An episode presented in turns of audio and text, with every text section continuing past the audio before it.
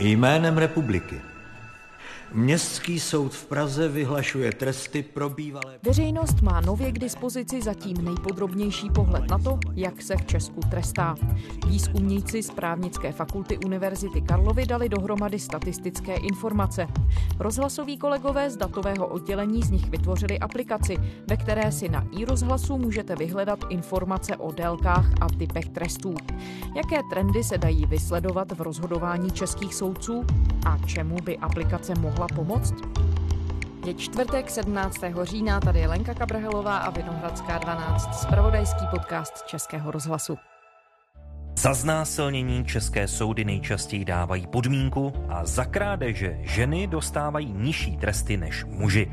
To jsou některá zjištění, která vyplývají ze speciální aplikace. Z aplikace taky vyplynulo, že ženy dostávají za krádeže nižší tresty než muži. Příčinou může být to, že ženy se před soud dostávají za méně závažné krádeže, typicky třeba v obchodech. Mezi ženami je taky víc prvopachatelek. Mě by potěšilo, pokud by ji používali běžní lidé, tudíž pokud by je ta aplikace zbavila určitého stresu, který není potřeba, protože to nejhorší je, když člověk neví, co ho čeká. A samozřejmě to nespůsobí, že člověk bude vědět, ale že bude mít aspoň nějakou bližší představu. A zároveň, pokud by ta aplikace byla používaná jako určitá pomůcka, v některých případech vodítko v praxi, které by zamezilo právě tím extrémnějším, nevhodným výkyvům. Jakub Drápal z právnické fakulty Univerzity Karlovy je jeden z tvůrců aplikace Jak trestáme CZ. Když si představíte, že byste byla obviněna z určitého trestného činu a teďka si přečtete v trestním zákonníku, že vám hrozí 2 až 8 let. Co si z toho vezmu?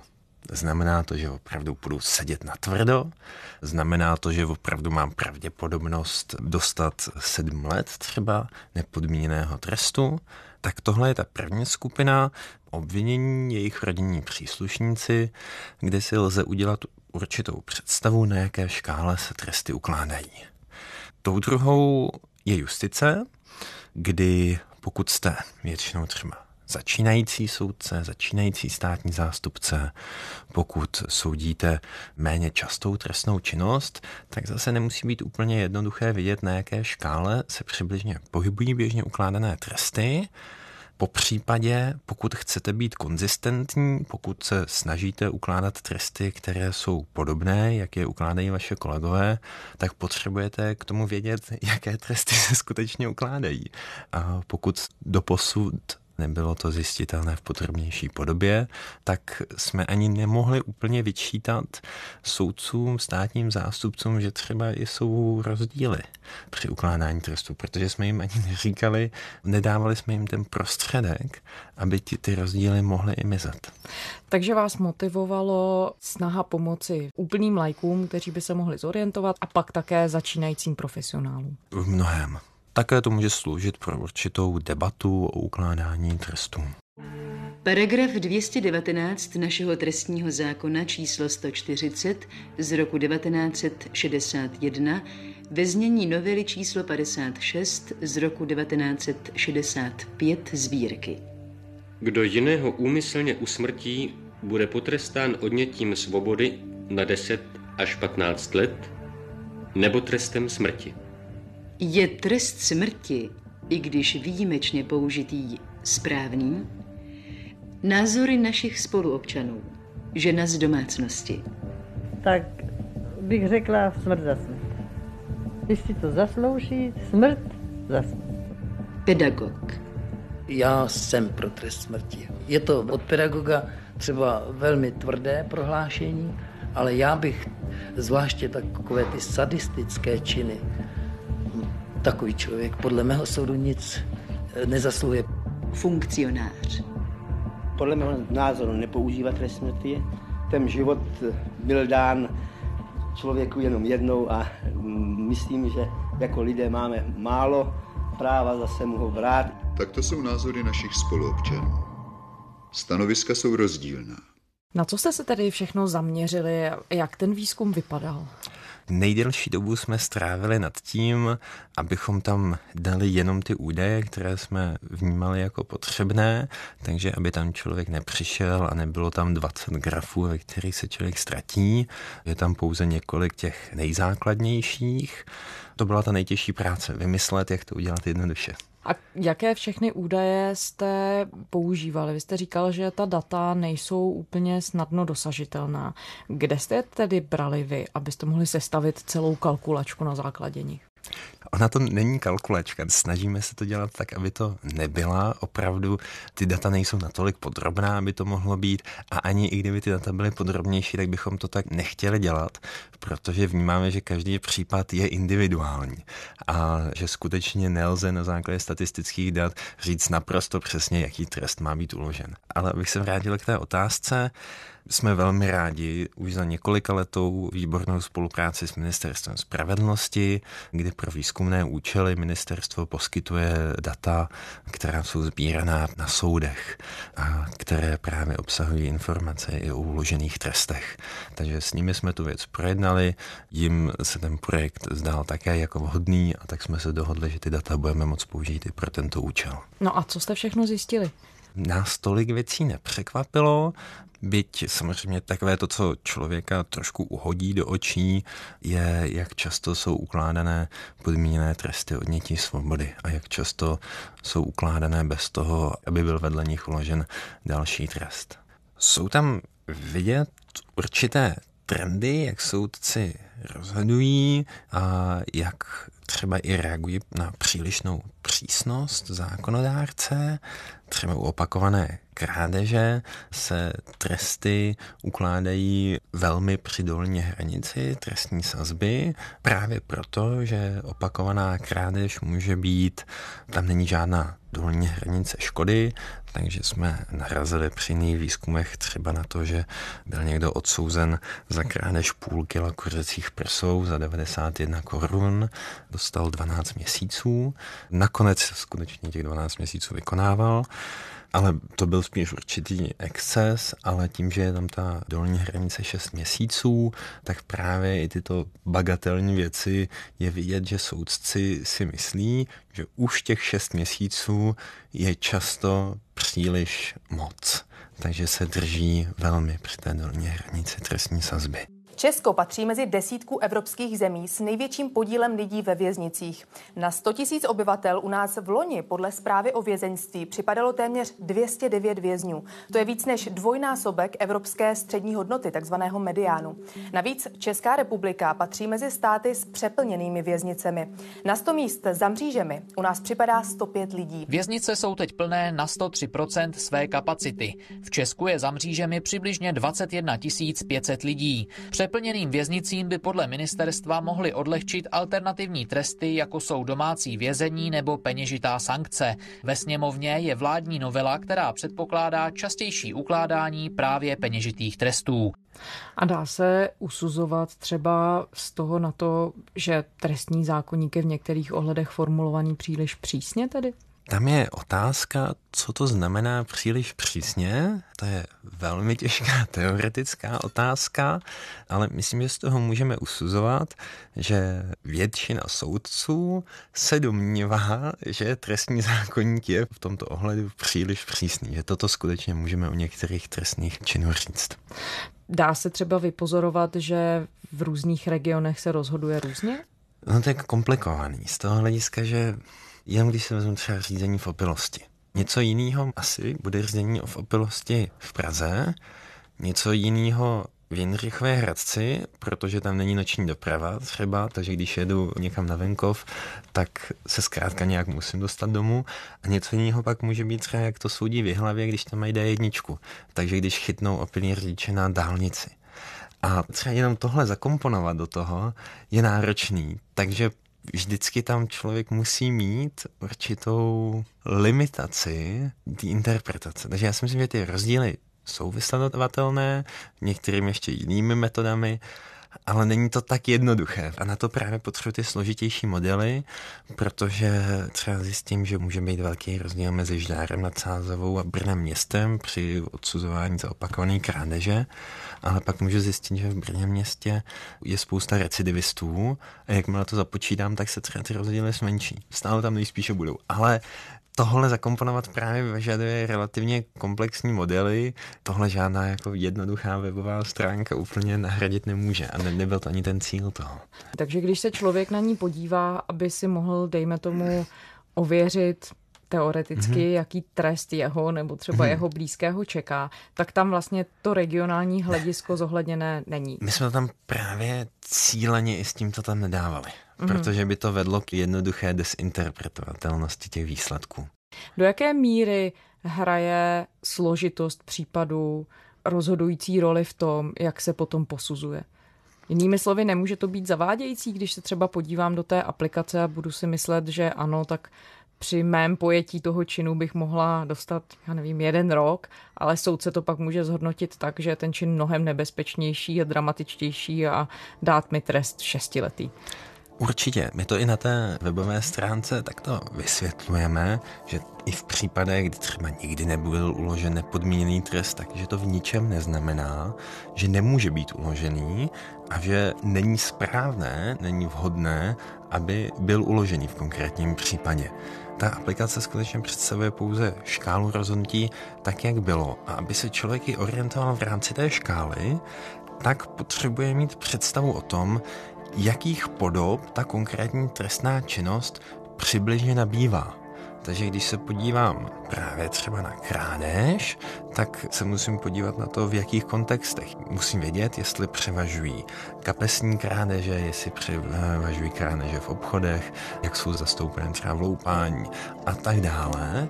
A teprve jakmile mám představu o tom, jaké trestné činnosti konkrétně se lidé dopouští a v jakých podobách, tak pak můžu zasadit ve své myšlence přibližně na tu škálu, kde by bylo přiměřené ten trest uložit. To je určitě náročnější pro lajky, pro státní zástupce, soudce, kteří se s tou problematikou setkávají každodenně, tak by to mělo být o něco lehčí. A tam je třeba prostor pro zlepšení do budoucna, pokud se budou za několik let zveřejňovat rozsudky, tak třeba to provázat právě se zněním těch rozsudků, aby si lidé mohli rozkliknout ten konkrétní rozsudek a podívat se, za co skutečně, za jaký skutek byl odsouzen ten člověk. Teprve pak se můžu zjistit, jestli to je porovnatelné nebo ne. Vždycky to bude v něčem trošku odlišné, ale zároveň tímto způsobem bych byl schopen najít ty výrazně podobné případy. No a nepovede tedy ta aplikace k tomu, že lidé naopak budou zjednodušovat? Snažili jsme se, aby to k tomu nevedlo, takže třeba tam nenajdete průměr. Právě, aby někdo mohl říct, mám dostat průměrný trest. Diskutovali jsme to na soudech, na státních zastupitelstvích, právě i s tím cílem, abychom nespůsobili více problémů, než hmm. možná přineseme těch kladných stránek. Jakmile člověk jde na tu aplikaci, dívá se na ty grafy, tak už musí rozumět třeba, co to znamená jaká škála, co to znamená rozložení. Musí být schopen interpretovat ten graf. A jakmile je ho schopen interpretovat, tak my věříme, že už je schopen rozumět tomu, co ten graf mu říká. Takže je tam taková prvotní bariéra, že nepředstavujeme ty příliš zjednodušené informace. S jakou reakcí jste se od soudců setkali? Smíšená. Někteří soudci to vítali, někteří to velmi silně odmítali. Setkali jsme se s lepší reakcí od státních zástupců než od soudců. Právě ten projekt vznikl ve spolupráci s nejvyšším státním zastupitelstvím, ale věřím, že právě po těch konzultacích jsme ten projekt přizpůsobili tomu, co eh, vnímají soudci a státní zástupci. Byť samozřejmě některé jejich připomínky budou přetrvávat, ale pokud to bude vnímáno takže to není kalkulačka, tak si myslím, že mnohé z těch nesouhlasů budou spíše méně závažné. No ono asi soudci by se mohli obávat rizika, že lidé by třeba mohli začít hodnotit, jestli ten tedy soudce v tom kterém případě postupoval správně. Neobáváte se, že se z toho, z té aplikace, že by se mohl stát nějaký byč na soudce? Myslím si, že ne, protože soudce má relativně širokou diskreci a měl by přizpůsobit, měl by uložit trest tak, aby byl individualizovaný té okolnosti. Takže on tím není nijak vázán v ničem. Je to spíš pro něj určitá pomůcka. Soudce, pokud třeba ukládá trest, kterým se není třeba tak jistý, není to prostě případ, kterým by se zabýval každý den, kdyby už měl třeba nastolená nějaká své kritéria, tak to samozřejmě může být užitečné se podívat do té aplikace, zjistit, jaký teda druh trestu, ale i jaká výměra je takovému člověku ukládána. Ale samozřejmě, pokud se dostane třeba mimo to spektrum, než je v té databázi, tak to samozřejmě neznamená, že by ukládal třeba nespravedlivý trest nebo dokonce nezákonný jak to i zmínil třeba na článku na iRozhlase jeden soudce, pokud uvidím, že je za konkrétní trestný čin uložený nepodmíněný trest pouze ve 4% případů, tak si rozmyslím, zda ten případ, který řeším, kde plánuji uložit nepodmíněný trest, je skutečně tak závažný, že se má dostat do těch 4%. A tam záleží, zda ten soudce vnímá i jako hodnotu to, že rozhoduje konzistentně s ostatními soudci. Pokud to jako hodnotu nevnímá, tak ta aplikace není pro něj vhodná. A podobně to do určité míry může být použito i soudy právě, že se podívají zejména na ty extrémy a pak, že si sami pro sebe posoudí, za ten případ má tak extrémní okolnosti, aby si to zasloužilo. Nemůže to ale na druhou stranu také utvrdit třeba rozhodování soudců v nějakém jednom ohledu, kde, dejme tomu, společensky už se ta situace posunuje jinam. Já teď narážím třeba na údaje neziskové organizace Profem, která analyzovala v roce 2017 asi 55 rozsudků. Vyplynulo z toho, že 40% pachatelů znásilnění odešlo od soudu s podmínkou a dokonce z toho aktuálního přehledu má vyplývat, že je to snad polovina pachatelů.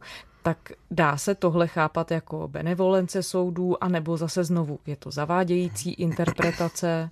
Já jsem rád, že se k tomuhle dostáváme, protože tohle přesně ukazuje na to, jakým způsobem by se neměla vést ta veřejná diskuze.